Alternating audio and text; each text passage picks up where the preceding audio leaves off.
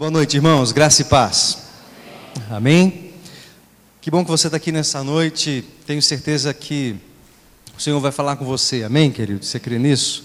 Deus tem uma palavra para você, tem uma mensagem para o teu coração, que você possa, de fato, abrir o seu coração, ficar atento, não desviar a sua atenção, focado aí mesmo naquilo que Deus tem a falar com você, e que você saia daqui nessa noite não só como um ouvinte da palavra, mas como um praticante dessa palavra. Amém? A Bíblia fala que aquele que ouve a palavra e a pratica é semelhante a um homem que constrói sua casa sobre a rocha. E aquele que ouve a palavra e não pratica é semelhante a um homem que constrói a sua casa sobre a areia. Vindo a tempestade, vindo o tempo difícil, Aquele que construiu sobre a areia, ou seja, aquele que ouviu a palavra e não praticou, a vida, a casa desmorona, literalmente a casa cai. Mas aquele que ouve a palavra e a pratica, quer mudar de vida, quer mudar a atitude, mudar paradigmas de vida, esse constrói a casa sobre a rocha. E quando vem o dia mau, vem a tempestade, vai ficar firme, alicerçado na presença do Senhor. Por isso eu te incentivo, querido, a, ouvir e sair daqui nessa noite com um desejo profundo de obedecer essa palavra. Nós vamos ler no Evangelho de Mateus, no capítulo 25, a partir do verso de número 14. Assim que você vai encontrando, gostaria que você ficasse em pé para que possamos fazer essa leitura. Evangelho de Mateus, capítulo 25, do 14 até o 30. É um texto relativamente grande, porém você conhece esse texto, eu sei, mas nós vamos fazer essa leitura toda, ok? Vamos lá.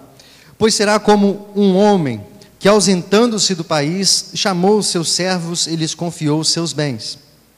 A um deu cinco talentos, a outro dois, e a outro um, a cada um segundo a sua própria capacidade, então partiu. O que recebera cinco talentos saiu imediatamente a negociar com eles e ganhou outros cinco.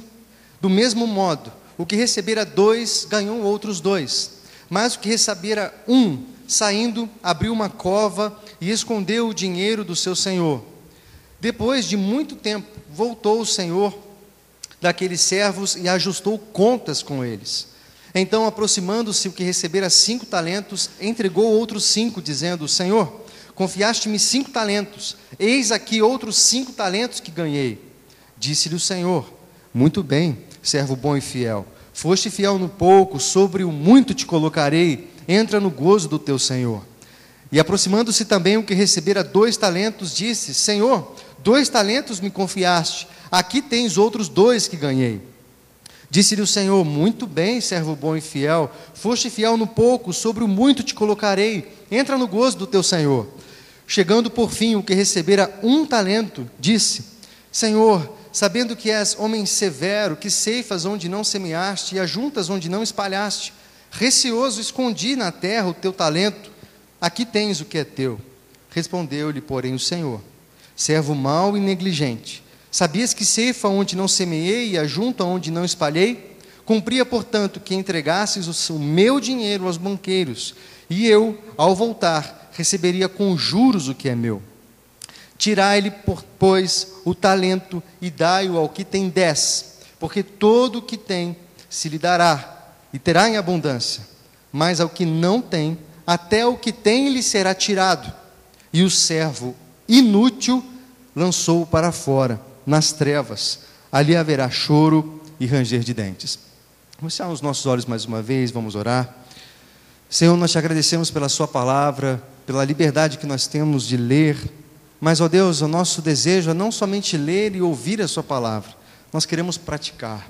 Nós damos liberdade, ó Deus, para que o Senhor possa falar no mais profundo do nosso coração, que o Senhor possa edificar a Tua igreja, Senhor, possa edificar o Teu povo reunido aqui nesse lugar. E em nome de Jesus, que o nosso coração seja terra fértil, ó Deus, nessa noite, para que a palavra semeada possa frutificar, em nome de Jesus. Amém. Amém. Os irmãos podem se assentar.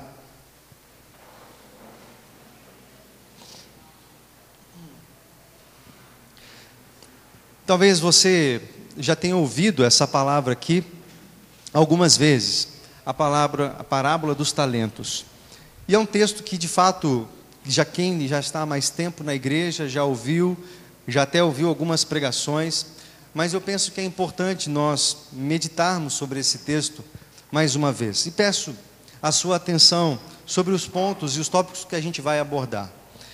Aqui, essa parábola que Jesus conta, Jesus contava parábolas para ilustrar aquilo que ele estava ensinando aos seus seguidores. Era uma maneira de os seguidores entenderem melhor aquilo que ele estava ensinando. E aqui, se nós vamos pegar o contexto desse capítulo 25 do Evangelho de Mateus, nós vamos ver que Jesus estava falando da volta, a segunda vinda de Jesus. Acima dessa parábola dos talentos tem a parábola das dez virgens. E o texto termina lá no versículo de número 13, dizendo: Vigiai, pois não sabeis nem o dia e nem a hora em que ele vai voltar. Então, esse é o contexto. Logo depois, na sequência dessa parábola dos talentos, ele vai falar do grande julgamento. Olha aí o versículo 31. Quando vier o filho do homem na sua majestade e todos os anjos com ele, então se assentará no trono da sua glória e vai julgar, vai prestar contas, vai ajustar contas com todos os seus filhos aqui na terra. Então, o contexto dessa parábola dos talentos é um contexto em que Jesus estava falando e ensinando a respeito da volta do Filho do Homem, a segunda vinda do Filho do Homem. E o pano de fundo é como os discípulos deveriam se preparar para esse grande dia em que Jesus vai voltar e vai ajustar contas com os seus seguidores. Então, esse é o pano de fundo, é isso que Jesus estava ensinando para mim e para você. Como você deve proceder, como deve ser o seu comportamento até o dia em que ele vai voltar e você vai estar diante dele, diante desse tribunal, prestando contas de como foi a sua vida e de como você administrou as riquezas e os talentos que ele deu a você. Então Jesus, ele com esse pano de fundo estava ensinando sobre a volta do Filho do homem e começa a dizer: um senhor chama os seus empregados, seus servos, são três, e ele distribui talentos. Talento aqui não é o talento que a gente está, às vezes, é, fala, é um talento natural, um dom. Não é esse talento que a parábola está dizendo. O talento era uma moeda da época. Assim como existia o denário, denário a gente já ouviu algumas vezes em outros textos bíblicos, denário é, equivalia a um dia de trabalho. O talento era uma moeda mais valiosa. Existia um talento de prata e um talento de ouro. Aqui a Bíblia não fala qual é essa moeda, mas o que Jesus estava querendo dizer aqui, quando aquele senhor entrega para os seus servos alguns talentos. A primeira coisa que eu gostaria que você entendesse é que essa moeda, esse talento que o Senhor dá aos seus servos, não é um, uma moeda qualquer não é simplesmente um, um dinheirinho que o Senhor está dando para os seus empregados. Esse talento tinha muito valor naquela época. Para vocês terem uma ideia, se o denário equivaleria a um dia de trabalho, o talento, que era uma moeda diferente, equivalia a seis mil dias de trabalho. A Gabi fez. Bastante, né, gente? Seis mil dias de trabalho. Eu fiz uma continha aqui hoje, mexendo ali. Hoje o nosso salário mínimo no Brasil é 880 reais. Vamos descobrir quanto que vale um dia de trabalho. 880 reais dividido por 30 vai dar lá aproximadamente 30 reais. E você multiplica por 6 mil esses 30 reais. Vai dar em nossa moeda, reais, hoje, 176 mil reais um talento. Bastante, né? Na verdade, é, o que importa nós sabermos aqui não é exatamente quanto valeria o câmbio, é muito difícil a gente fazer esse câmbio hoje. Mas a, os ouvintes dessa parábola de Jesus sabiam que quando Jesus falou talento, que era uma moeda muito valiosa, ele sabia que Jesus estava dando uma ênfase que aquilo que o Senhor estava entregando aos seus empregados não era um dinheirinho, era realmente uma grande riqueza, era um grande salário. Então, para um, ele deu um talento, 176 mil reais, vou colocar em reais só para a gente ilustrar melhor isso, ok? Então, um recebe lá 176 mil reais, o outro recebe dois talentos, ou seja, duas vezes aquilo que daria 352 mil reais, entregou 350 mil. O que, você faria com 350 mil, Marisa? Bastante coisa, né? Resolvia um pouquinho dos problemas, né? e o outro deu cinco talentos, deu cinco talentos, algo em torno de 880 mil, quase um milhão. O outro ganhou com cinco talentos. O que é importante nós entendermos aqui é que era algo muito valioso. Amém, queridos? É isso que Jesus estava dizendo nessa parábola que o Senhor chama os servos, os empregados, e entrega algo de muito valor. Não entrega uma moedinha, cuida aí da minha moedinha, não. Ele entrega um valor alto para que eles pudessem cuidar. E a gente às vezes não entende bem essa parábola, porque a gente tem uma mentalidade hoje, uma cultura trabalhista, onde você precisa trabalhar 30 dias e no final desses 30 dias de serviço prestado, vem seu olerite, vem o seu salário, e você recebe pelos 30 dias, em geral é assim, não todos, mas em geral, você recebe pelos 30 dias que você trabalhou. Trabalhou, cumpriu sua carga de trabalho, bateu o dedinho lá, assinou o ponto, beleza, você vai receber os seus dias de trabalho. Aqui era diferente. Esses empregados não eram simplesmente empregados que trabalhavam um mês e no final do mês recebiam o seu salário. Eles eram como sócios. Então, esse senhor, isso era comum na época, chama esses empregados e fala: Eu vou deixar esse meu. Percebe que o tempo inteiro o texto fala: Esse é o meu dinheiro. O Senhor fala: Cuide do meu dinheiro, cuide do, desse bem que é meu. Então, o Senhor está dando algo que é dele, para que esses empregados cuidem, administrem e multipliquem cuidem com tanto zelo que multipliquem aquilo que o Senhor estava dando a eles. Tudo bem até aí? Muito bom. Então nós precisamos entender, queridos, que Jesus estava ensinando que algo foi dado a nós também, da mesma forma, de muito valor. Nós vamos entender daqui a pouco o que, que seria, transferindo essa parábola para hoje, se Jesus estivesse falando conosco nesse momento, o que será que ele estava dizendo para mim, e para você. O que aconteceu com esses homens que receberam esses talentos? O que recebeu cinco talentos, lá no versículo de número 16, fala que ele saiu imediatamente, correndo, assim que ele recebeu aqueles 880 mil reais, quase um milhão, ele recebe aquela bolada e ele sai imediatamente, começou a empreender aquele dinheiro que foi dado, aquele tesouro, aquele cinco talentos que foi dado a ele. O que ganhou dois talentos fez a mesma coisa, semelhantemente, no verso 17 vai falar isso, de forma semelhante. Ele correu, foi imediatamente negociar, empreender, gerir esse dinheiro que o Senhor deu a ele. E o que tinha um talento, e não era pouco, mas era um, o texto fala que ele ficou com medo do Senhor, que era um Senhor muito bravo, que ia cobrar e ajustar conta. E ele tem medo, o que, que ele faz? Abre um buraco e esconde. Fala assim: perdeu, não vou. Posso não ganhar, mas perdeu, não vou. Eu sei que esse homem é bravo, pelo menos quando ele voltar, eu entrego para ele o dinheirinho que ele me deu aqui. Quando o homem volta, o Senhor volta, o patrão volta, o texto fala que ele volta para ajustar contas. Ajustar contas. E ele chama um por um: vem cá você que recebeu cinco. E o que recebeu cinco, com muita alegria, ele fala: Olha, o Senhor confiaste cinco talentos, eis aqui outros cinco que ganhei. Eu empreendi. O Senhor me deu cinco talentos, agora eu tenho dez. Estou te devolvendo dez. O homem, o patrão, olha para ele e fala: Muito bem, servo bom e fiel, versículo 21. Foste fiel no pouco, sobre o muito te colocarei. Entra no gozo do seu Senhor. Chama o segundo que ganhou dois talentos, fala assim: vem você, me mostra como você administrou o que eu te dei. Ele vai, Senhor, muito feliz, eu também consegui negociar, o Senhor me entregou dois, eu estou te entregando agora quatro. Ganhei mais dois, eu multipliquei essa riqueza, esse talento que o Senhor me deu. Da mesma forma, o Senhor fala muito bem, servo bom e fiel, foste fiel no pouco, sobre o muito te colocarei, entra no gozo. do teu senhor. Parabéns, os dois estavam indo muito bem. Mas ele chama aquele que ganhou apenas um talento. Vem cá, meu irmão, me fala aí. O que, que você fez com esse dinheiro?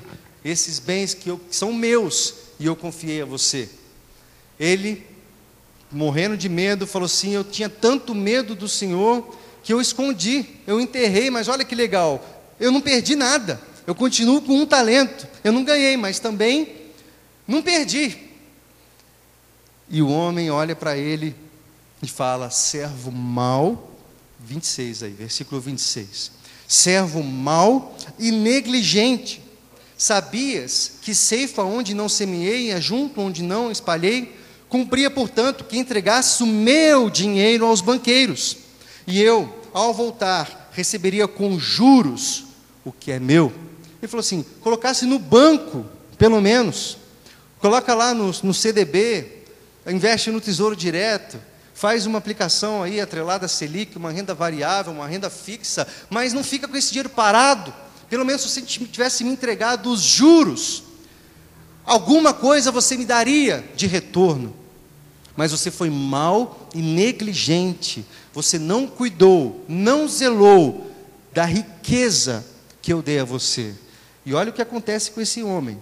Ele diz: pode tirar dele esse talento, tira dele e dá para aquele que tem mais, dá para aquele que tem dez. Que coisa injusta, né? Tirou aquele que só tinha um e não perdeu, e deu para aquele que tinha dez. E aí ele fala: pode dar para ele, porque todo o que tem se lhe dará, e terá em abundância, mas o que não tem, até o que tem, lhe será tirado.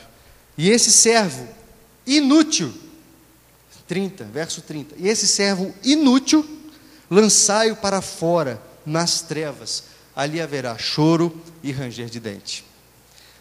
Jesus termina aquela parábola e os discípulos devem olhar para ele e pensar: nossa, que coisa pesada, né? Tirou do homem que não conseguiu multiplicar, tirou dele e ainda falou que era um servo inútil e foi lançado fora.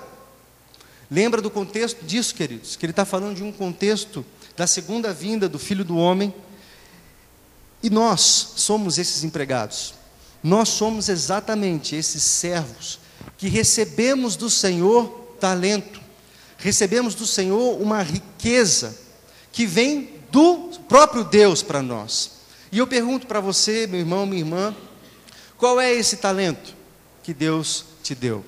Não quero que você atrele a palavra talento e reduza simplesmente para um, ah, eu sei cantar. Ah, eu sei mexer com dinheiro. Ah, não, eu sei é, ah, trabalhar com criança. Não é sobre esse talento que eu estou falando apenas. Mas o que, que tem valor na sua vida? O que, que Deus deu a você que tem muito valor? Deus te deu isso e tem muito valor. O que, que você me responderia nessa noite? Qual é o talento que Deus te deu? Talvez você responderia para mim: são meus pais. Meus pais são a minha maior riqueza. Eles são, de fato, o meu talento que Deus me confiou. Ou talvez você diga: não, o meu, ta meu talento, aquilo de mais valor que eu tenho são os meus filhos. Os meus filhos é tudo. Realmente já tem um valor muito grande para mim. Talvez não meu casamento, minha saúde. Eu coloquei outros, minha família, relacionamentos, meu tempo meu dinheiro, são coisas que Deus está te confiando. Deus te deu, querido, tudo que você tem, tudo que você terá, foi Deus que te deu e foi Deus quem te dará. E tudo, é isso que Jesus está contando nessa parábola. Ele dá algo de muito valor a você. E você tem algo só de você estar aqui nessa noite, podendo ficar sentado aí onde você está me ouvindo nesse momento, isso já é algo de muito valor.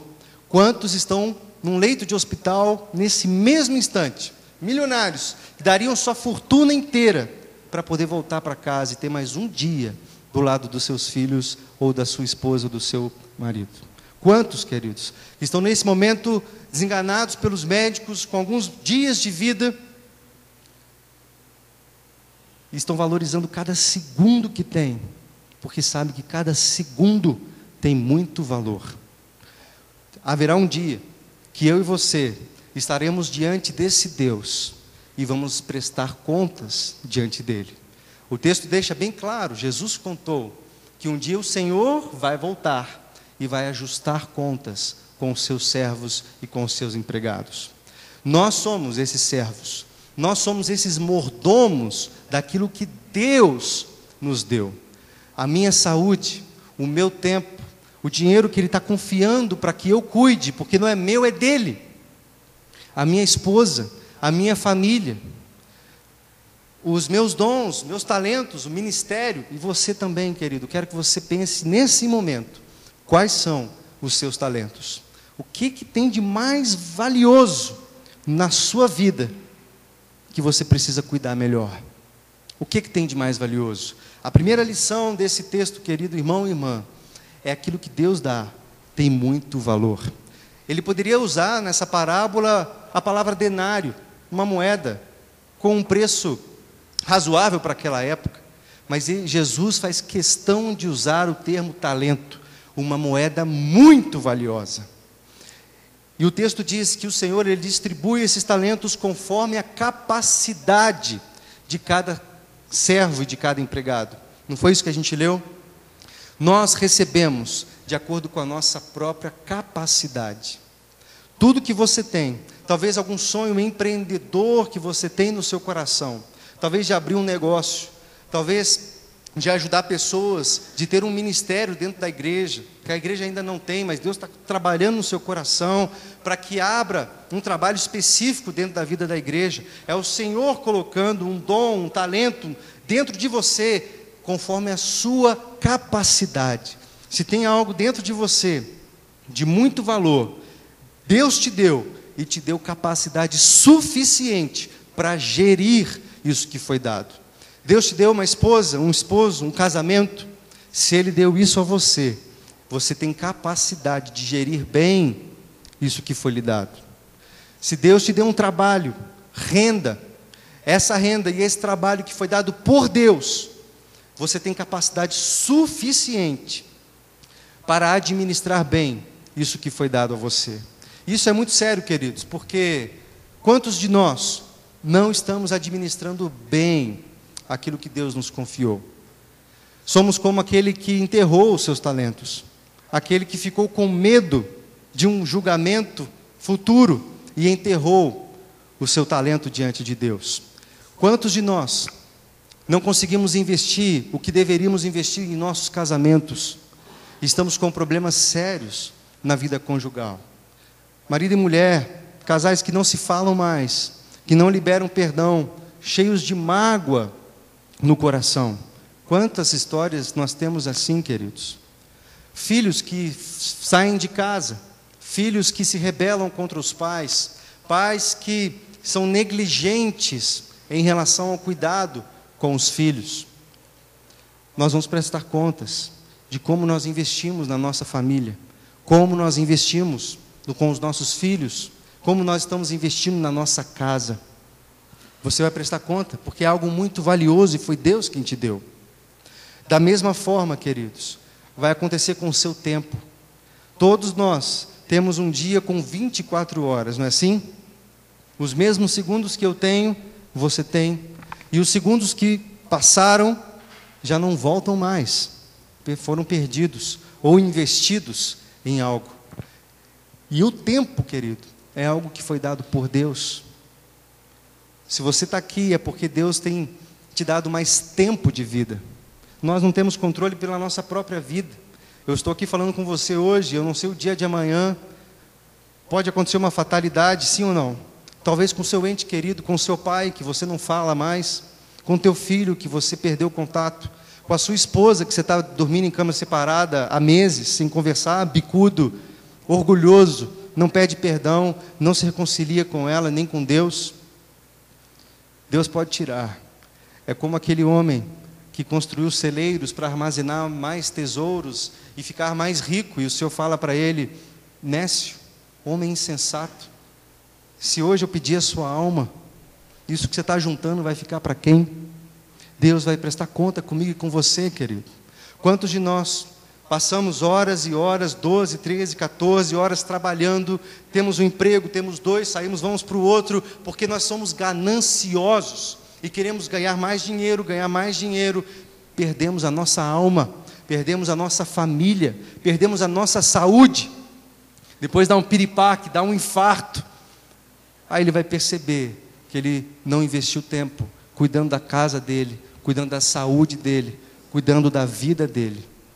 E quantos, queridos, têm uma vida totalmente abreviada, porque não se cuidam na sua alimentação, no seu, a Rebeca é endocrinologista, e puxa minha orelha sempre, eu estou num esforço aí para emagrecer, e ela tem me falado, é, pessoas com problemas de sobrepeso, por exemplo, de obesidade, têm a vida abreviada em pelo menos 10 anos. 10 anos a menos, querido, porque não cuidou da saúde, não cuidou daquilo que Deus deu. Dá para entender isso, querido? São 10 anos a menos com seus entes queridos. São 10 anos a menos com aqueles que você ama. É por isso que o texto fala que aquele que não cuida, até o que tem lhe será tirado. Quem não cuida do casamento, acontece o que com o casamento, querido? Vai dar valor quando perde. Quem não cuida das finanças, não administra bem o que Deus tem confiado, vai o nome ficar sujo, vai lá para o Serasa, Serasa para o SPC, e depois tem que consertar tudo isso, porque não foi é, sábio para cuidar de um talento que Deus deu, algo precioso. E você fala, talvez é pouco, eu ganho muito pouco. Talvez seja exatamente isso que esse homem que ganhou um talento falou. Talvez ele tenha olhado para aquele que ganhou dois, ganhou cinco. Mas por que, que eu ganho tão pouco assim? Por que, que eu, aquele auto, autopiedade, tadinho de mim, coitadinho de mim, sempre é comigo mesmo, essa implicância comigo, sempre falam isso para mim, se fosse para outro seria diferente. Já viu gente assim?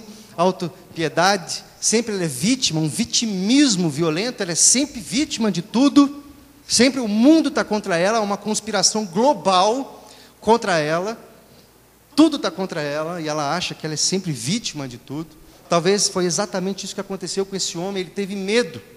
Ele olha para aqueles que tinham muito, e você olha talvez para alguém que ganha mais que você e fala: esse aí pode ser fiel, ele tem dinheiro para pagar as contas, esse aí tem dinheiro, tem trabalho para ser fiel e, e, cumprir com os compromissos que ele fez. Mas eu não. Esse texto está dizendo para mim e para você, querido, foi te dado conforme a sua capacidade, foi te dado conforme o que você pode receber de Deus. E cabe a você zelar, administrar, gerir bem isso que foi dado a você. Seja fiel no pouco, querido. Seja fiel no pouco. Sobre o muito ele te colocará. Seja fiel com esse dinheiro pingadinho que está caindo hoje aí na sua conta. A Bíblia fala, ele vai te colocar sobre o muito. Mas honre a Deus. Cuide daquilo que ele tem te dado. Cuide da sua família, cuide da sua saúde, cuide do seu casamento, cuide dos seus filhos, cuide dos seus pais. Eu hoje vivo, já estou alguns anos longe da minha família, minha família está, e a da Rebeca também, lá em Mato Grosso do Sul, alguns longos quilômetros aí. E eu sei, querido, que cada dia que passa longe deles é um tempo que eu não recupero mais. É um tempo que passou e eu estou longe deles. Passou, eu não recupero mais esse tempo que eu fiquei longe. E isso a gente tem que entender, querido, para que a gente possa valorizar aquilo que Deus tem dado. Você tem a oportunidade de estar com sua família, com seus pais, com seus amigos. Seja sábio, valorize, cuide do seu tempo.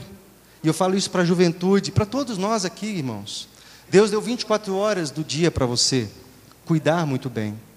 Quantas horas nós passamos no WhatsApp? Quantas horas nós passamos nas redes sociais, Facebook, Snapchat, Instagram, etc, etc, etc. Quanto tempo vocês jogam videogame? Passam jogando videogame na semana? Quanto tempo assistindo série no Netflix? Quanto tempo, querido? Eu não estou dizendo que essas coisas são pecaminosas em si, é claro que o uso delas pode fazer bem ou mal para a sua vida, mas nós precisamos ter a dimensão de que um dia nós vamos prestar contas diante de Deus. E alguém já falou que é uma coisa muito boa do Facebook é que no dia que nós vamos prestar conta diante de Deus, a gente não vai poder falar que não teve tempo. o Facebook vai, nos, vai ajudar Deus a nos julgar, porque você não teve tempo? Você está falando para mim que não teve tempo? E o tanto de tempo que você está aqui nessa rede social aqui? Você está falando para mim que não tem tempo mesmo? Nós precisamos cuidar disso, irmãos. Precisamos acordar para isso em nome de Jesus. E cuidar de coisas tão valiosas que Deus deu a mim e a você. Os talentos precisam ser multiplicados, não só cuidados, mas multiplicados também. E eu quero te desafiar nessa noite, querido, a ter essa palavra, olhar para dentro de você e perceber o que, que você tem negligenciado na sua vida. Tiago 4, 7 fala que aquele que sabe o que deve fazer, o bem que deve fazer e não faz, comete pecado. Nós pecamos também por omissão. Nós pecamos por pensamentos, atitudes e por omissão, quando a gente deixa de fazer aquilo que nós sabemos que deveríamos fazer. E irmão, eu não quero só que você saia daqui nessa noite animado para administrar melhor aquilo que Deus confiou a você. Eu gostaria que você saísse daqui nessa noite animado, entusiasmado, para multiplicar aquilo que Deus deu a você. Para multiplicar tanta coisa boa que Deus tem colocado na sua vida. Para ser bênção não só para você mesmo e para sua casa, mas para ser bênção para outras pessoas. E multiplicar o bem, multiplicar as dádivas e a graça de Deus para a sua vida. Mas Muitas vezes, queridos, para que nós possamos crescer, avançar e ganhar, nós precisamos perder. Vou repetir isso. Muitas vezes, para que eu e você avancemos, multipliquemos o que Deus deu a nós, nós precisamos perder. Nós precisamos vencer o medo. O medo foi exatamente a força que paralisou aquele servo que ganhou um talento apenas. Nós precisamos romper com o medo e muitas vezes precisamos perder. Perder o que, querido? Perder, deixar algumas amizades. Nós precisamos, ah, aquele tempo livre que você tinha para fazer alguma coisa, você vai começar a estudar mais. Porque a gente fala, eu não tive oportunidade na vida. Ah, aqueles que estudaram no colégio particular, esses aí têm oportunidade de cursar uma faculdade. Mas será mesmo, querido, que você não tem tempo para estudar, para fazer esse curso superior e realizar esse sonho de um emprego melhor? Será que você, ao invés de passar nesse tempo todo que eu estou falando, jogando videogame, é, conversando fiado nas redes sociais, você não poderia estar estudando inglês? Você não poderia estar estudando as matérias do vestibular? para que quando você chegasse lá e você pudesse se dar bem, se sair melhor. Esses dias passou no Luciano Huck, naquele programa do sábado, alguns jovens brasileiros de periferia, não sei quantos viram isso, de famílias extremamente pobres do nordeste do Brasil, passaram em Harvard. Estão estudando nas melhores universidades do mundo, não sei quantos viram isso. Um exemplo, um exemplo, querido. Jovens que saíram do nada e passaram na, em Harvard, universidade mais conceituada do mundo, em outras universidades dos Estados Unidos também e da Inglaterra. Ah, mas não teve oportunidade, querido, é porque honrou aquilo que Deus deu: inteligência, tempo. E eu falo isso também em relação à igreja, querido. Quantos de nós somos negligentes, sabemos o que devemos fazer dentro da igreja e não fazemos? Você recebeu o dom, o talento de Deus, um talento para você talvez ministrar a música aqui, talvez você ajudar na administração financeira, para você ajudar na expansão missionária, na ação social, no cuidado com as crianças, na comunicação, na, na proclamação da palavra. Deus já deu esses dons a você e você faz como esse homem que enterra o que ganhou, cruza os braços e fica esperando o trem passar. Você é essa pessoa, querido? Você está multiplicando o talento e o dom que Deus deu a você, uma aptidão que Deus deu a você. Como você tem sido como gestor das bênçãos e dos talentos que Deus deu, confiou a você.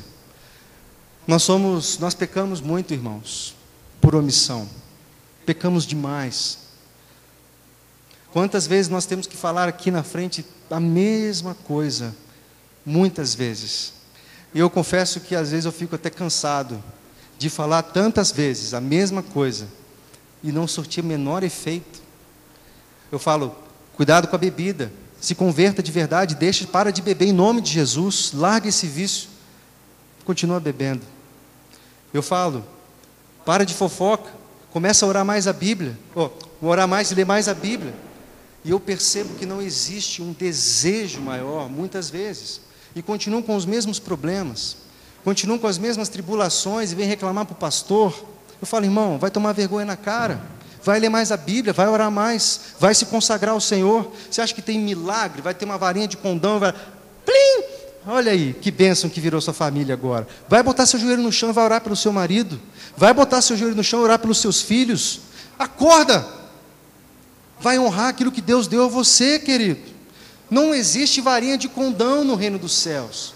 Muita gente está enchendo igrejas, lotando templos, procurando uma varinha de condão uma meia, um lenço, uma, um sal, um copo com água, porque acha que isso vai solucionar todos os problemas da vida dele e dela.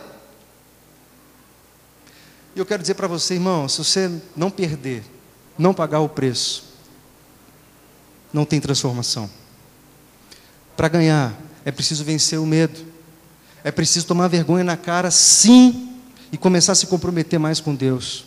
A gente fala sobre honrar a Deus com os nossos dízimos, nossas ofertas, e pessoas sabem que, que devem fazer e não fazem por negligência.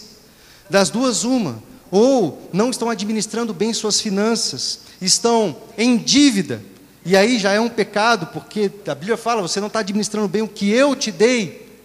Coloca pelo menos no banco para ter juro, para que quando você chegar diante de mim, você apresente alguma coisa. E muitos vão se apresentar diante de Deus com o nome sujo com dívida, devendo os irmãos, devendo na praça. E o, e o mercado nem quer fazer negócio com você, com o seu CPF. Isso é testemunho cristão, querido. Eu pergunto para você: isso é testemunho cristão? Isso é testemunho da igreja? Não é. Não é. Mas às vezes eu me sinto cansado, querido. Quantas vezes eu já falei sobre isso? Quantas vezes você quer uma igreja melhor, uma igreja mais equipada, você quer uma sala para as crianças melhor, mas não investe, não investe no reino, não investe na casa de Deus, por causa da avareza. O dinheiro é o seu Senhor, Deus não é o seu Senhor. Porque quando você é desafiado a tirar algo, você não consegue. Tem algo que prende aí o seu bolso, que prende a sua carteira, você fala, eu não posso, vai faltar. O dízimo e a oferta libera o teu coração para crer e confiar em Deus. O dízimo e a oferta, querido, não é, um, não é uma quitação de uma associação beneficente, que você é membro aí fora e tem que pagar para fazer parte. Não. O dízimo sinaliza que você depende totalmente de Deus e que tudo que você tem vem dele. E vai chegar um dia que você vai chegar diante desse Deus com as desculpas mais esfarrapadas do mundo e aí o texto continua e ele vai dizer: vai chegar um dia em que ele vai separar, separará as ovelhas dos bodes. E para um eles vai dizer: Vinde, benditos do meu Pai, verso 34, entrai na posse do reino que vos está preparado desde a fundação do mundo. Mas para outros, ele vai dizer: Apartai-vos de mim, verso 41. Apartai-vos de mim, malditos, para o fogo eterno preparado para o diabo e os seus anjos, porque vocês não foram fiéis àquilo que eu dei a você. Eu te dei dons e você não usou. Você ficou sentado, esquentando o banco, cruzando os braços, vendo os outros trabalharem e até rindo da cara deles, chamando eles de fanático. Eu dei dom a você e você não usou. Eu dei tempo a você e você está dizendo para mim agora que não teve tempo de fazer o bem. Eu dei família a você, você não cuidou está se separando, seus filhos estão fora de casa, estão longe da presença de Deus. Eu dei trabalho a você, eu dei sustento a você, e você está dizendo para mim que não administrou bem, que faltou dinheiro e você está com o nome sujo na praça devendo. Irmãos, o Evangelho, ou ele transforma plenamente a sua vida, ou não é Evangelho. O Evangelho, ou ele transforma completamente e muda os seus paradigmas. E mudança de paradigma, querido, é mudar completamente de rota. Quando Jesus fala arrependei-vos, e João Batista, essa é a pregação, arrependei-vos, e fala: Esse é o Cordeiro de Deus que tira o pecado do mundo. Arrependei-vos e produzi, pois, frutos dignos de arrependimento. Quando ele tem essa palavra, ele não está dizendo para você: olha, no domingo, naquela, naquele momento de confissão, fala lá que você fez uma mentirinha, fala lá que você pisou no calo do seu irmão. Não é esse arrependimento que ele está falando, querido.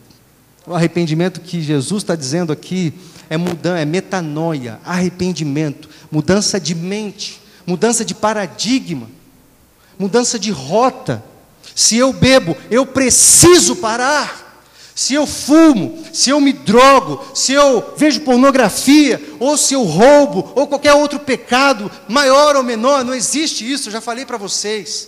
Mas se eu não me converter, querido, se não tem algo, o Espírito Santo, levando e purificando a minha vida a um lugar de mais santidade, não é evangelho que você está ouvindo, é palavra de homem, de igreja, de doutrina. Não é evangelho. Porque se for o evangelho, ou ele transforma a sua vida completamente, a sua família, as suas prioridades, a forma como você trata teu dinheiro, a sua esposa, os seus filhos, o seu trabalho, o seu corpo, a sua saúde, ou muda totalmente, ou não é evangelho. Ou não é evangelho. Infelizmente,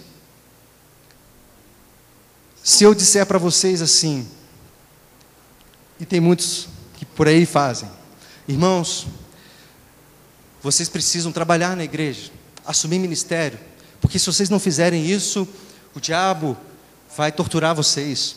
Se vocês não derem oferta, o devorador vai atrapalhar suas finanças. E eu começo a colocar medo no seu coração.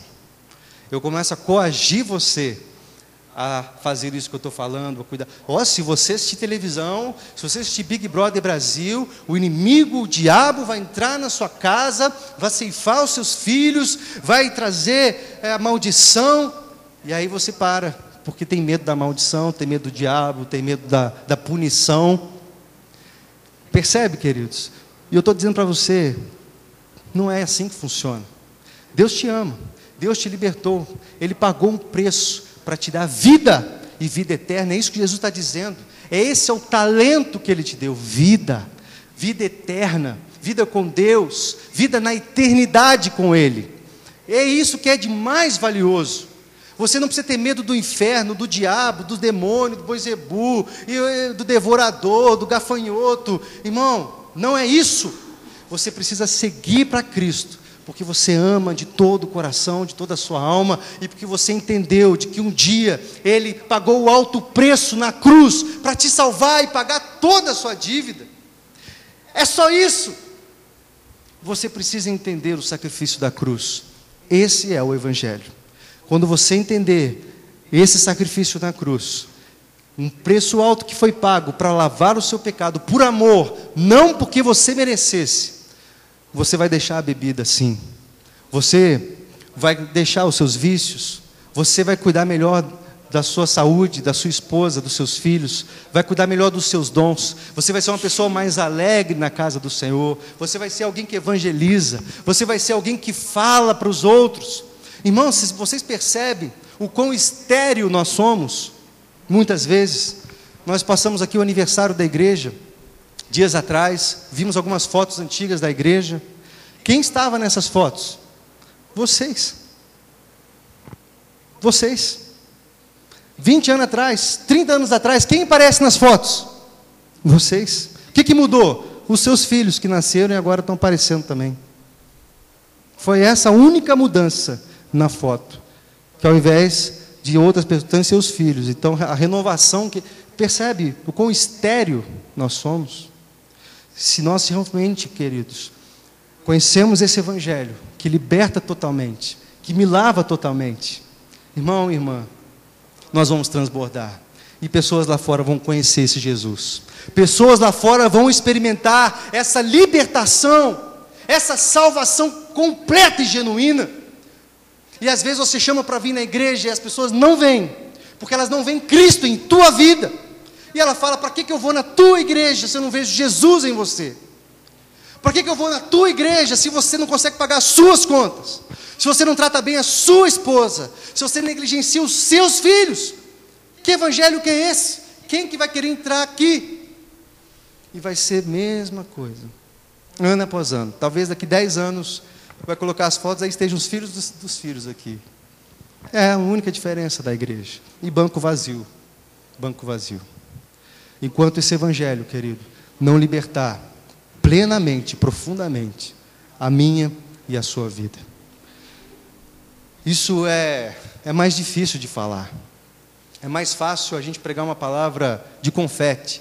É só vitória, é só bênção, pode vir que tem cura para todo mundo, pode vir que é beleza. Mas a porta não é larga, querido, a porta é estreita mesmo. E se você não começar a levar a sério isso, vai acontecer com você o que aconteceu com esse homem que escondeu os seus talentos. A Bíblia fala: esse servo inútil, inútil, lançai-o para fora, nas trevas, ali haverá choro e ranger de dente. Se eu e você não começarmos a colocar nossa vida no altar, pode ser que você ouça essa palavra. Como você tem administrado o que Deus tem te dado? Deus salvou a sua vida mesmo, querido? Um dia ele vai chegar para você e falar assim: Eu salvei a sua vida mesmo? Por que você não contou para ninguém? Por que você não espalhou essa boa notícia, essa boa nova, o Evangelho, para salvar outras pessoas também? Porque, se você de fato foi salvo, como que você chega depois de 50 anos de igreja sem ninguém, nenhum filho na fé, sem ninguém para me apresentar? Como que você é estéreo desse jeito? Pega um pouquinho para cima desse texto que a gente leu. Ele vai falar da figueira, a parábola da figueira.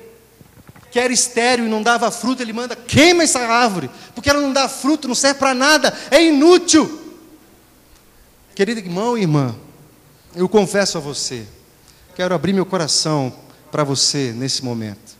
Eu me sinto cansado, em muitos momentos, de sempre falar a mesma coisa e não ter mudança, não ter de fato arrependimento. Eu sei que isso é o Espírito Santo que faz, mas se você não abrir teu coração, você nunca vai viver o que Deus tem preparado e comprou, pagou um alto preço para te dar. Você vai continuar amargurado pelas dívidas, vai continuar amargurado pelos vícios, vai continuar amargurado por um sentimento profundo de tristeza no seu coração, e ninguém tira isso. Uma esterilidade profunda, que você não influencia ninguém, se você não vier para o altar, se comprometer em arrependimento a mudar. E eu quero terminar motivando vocês, amém? Não quero só eu, mas eu quero, em nome de Jesus, fazer com que você olhe, porque olha que coisa maravilhosa, querido. Olha que coisa linda o que acontece com aqueles que são fiéis a Deus, que zelam, que administram bem, que valorizam os pais enquanto eles estão vivos, que valorizam os filhos enquanto eles estão perto, que valorizam o trabalho, chegam na hora certinha trabalham além do que precisam, fazem, são exemplo. Estudante, às vezes pergunta na escola assim, professor, qual que é a média aí para passar? Aí o professor diz, é, é sete. Qual que é a média agora? Seis ou sete? Cinco? Misericórdia! tá vendo o trem? Como é que tá, gente? Está, eita! Olha, o trem tá desse, porque na minha época eu acho que era sete, mas beleza, vamos cinco mesmo. Aí o aluno ele olha para o 5 e fala assim: beleza, vou tirar 5.1 ou 5 que eu passo. Mediocridade, queridos. Deus está chamando vocês para serem jovens excelentes. Amém? O 10 é pouco para vocês. Sabe que 10 mais? É isso que vai ter que vir. Porque vocês vão valorizar isso que Deus está dando a vocês. Você aqui, querido, talvez tenha suas limitações, mas você tem tudo. Você tem tudo. A maioria aqui tem estrutura no lar. A maioria aqui tem uma família saudável, estruturada, consolidada. Você tem tudo para ser o melhor profissional lá fora e a melhor pessoa que esse mundo pode ter lá fora. E é isso que nós precisamos de homens e mulheres que entenderam esse chamado. Mas o que eu ia dizer é que o que é maravilhoso é que esses que são fiéis, olha como eles são recebidos pelo Senhor. Ouça você ouvindo isso, ouça Deus falando isso para você um dia que você estiver diante dele. Feche seus olhos, ouça essa frase. Você um dia vai chegar diante de Deus e olha só o que você vai ouvir dele, se você de fato levar a sério o que está sendo dito aqui. Muito bem, servo bom e fiel. Foste fiel no pouco, sobre o muito te colocarei. Entra no gozo do seu Senhor. Amém, querido? Pode abrir seus olhos. Imaginou Deus falando isso para você, te recebendo? Vem, filho, você foi fiel, você cuidou bem das suas finanças, você cuidou bem do seu casamento, dos seus filhos, você cuidou bem da sua saúde. Você não foi abreviado os seus dias, você você obedeceu os seus pais. Parabéns. Agora entra no gozo do seu Senhor. Irmãos, depois das lágrimas vem a alegria da colheita. Você crê nisso? Vem o galardão. O nosso tesouro não é aqui na terra, o nosso tesouro é no céu. E vai ter um dia que eu e você vamos receber esse galardão, porque fomos fiéis ao Senhor. Feche seus olhos mais um pouquinho. Eu queria te fazer algumas perguntas. Como você tem desenvolvido os talentos que Deus te deu? Responde aí para você. Feche seus olhos, ouve essas perguntas e responde para você. Como você tem desenvolvido os talentos que Deus te deu? Você tem sido negligente? Você tem crescido e ajudado outros a crescer? Você tem sido melhor hoje do que ontem? Você tem exercido seus dons e talentos para a glória de Deus e para a edificação da igreja? Você está valorizando o seu casamento? Você passa tempo com seus filhos? Você apresentará a Deus os frutos do seu labor e chegará diante dele de mãos vazias? Como você vai se apresentar diante do Senhor? Queria te convidar, irmão, irmã, a orar. Eu não vou fazer um apelo, não vou chamar aqui à frente, mas eu queria, irmão e irmã, de uma vez por todas, que você ouvisse essa palavra. Essa é a palavra do Evangelho de um Deus que enviou seu único filho, seu único filho, para pagar a sua dívida. E ele veio à terra, viveu como homem, mas foi traído por aqueles que se diziam amar. Ele foi traído, ele foi cuspido, ele foi espancado e foi pregado numa cruz com uma coroa de espinho fincada em sua cabeça. Foi derramado sangue, ele foi violentado. E aquele sacrifício, querido, te trouxe vida hoje, libertação hoje das drogas, do álcool, da promiscuidade, de uma vida fria, de uma vida sem sentido, uma vida inútil, uma vida infeliz. Ele comprou para você uma nova vida, uma vida abundante.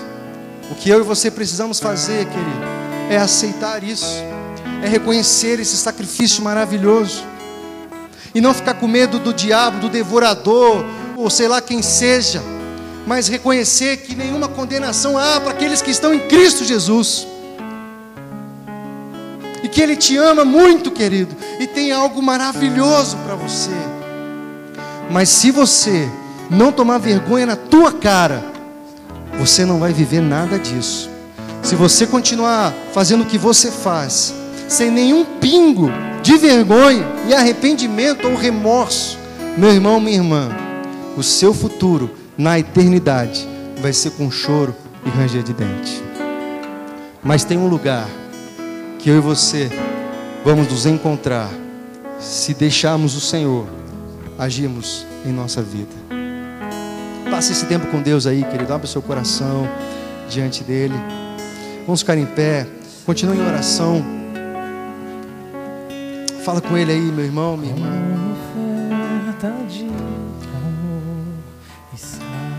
Sacrifício. Quero minha vida a te entregar. Como oferta viva em seu altar. Eu, eu, eu não ia fazer apelo não, mas eu quero orar com você, meu irmão, minha irmã. Sai do seu lugar, vem aqui à frente. Você quer viver algo mais com Deus? Está cansado dessa vida vazia e infrutífera, de sofrimento? Quer viver algo mais de Deus na sua vida? Vem aqui à frente, vamos orar juntos. Não tem lugar, outro lugar para a gente estar. E esse é o tipo do apelo, querido. Ou vem a igreja inteira, porque eu sei que todos nós queremos isso. Não fica no seu lugar, querido. Deus quer te livrar dessa zona de conforto. Deus quer te livrar dessa vida cristã vazia, infrutífera, inútil, inútil. Vamos orar ao Senhor em nome de Jesus.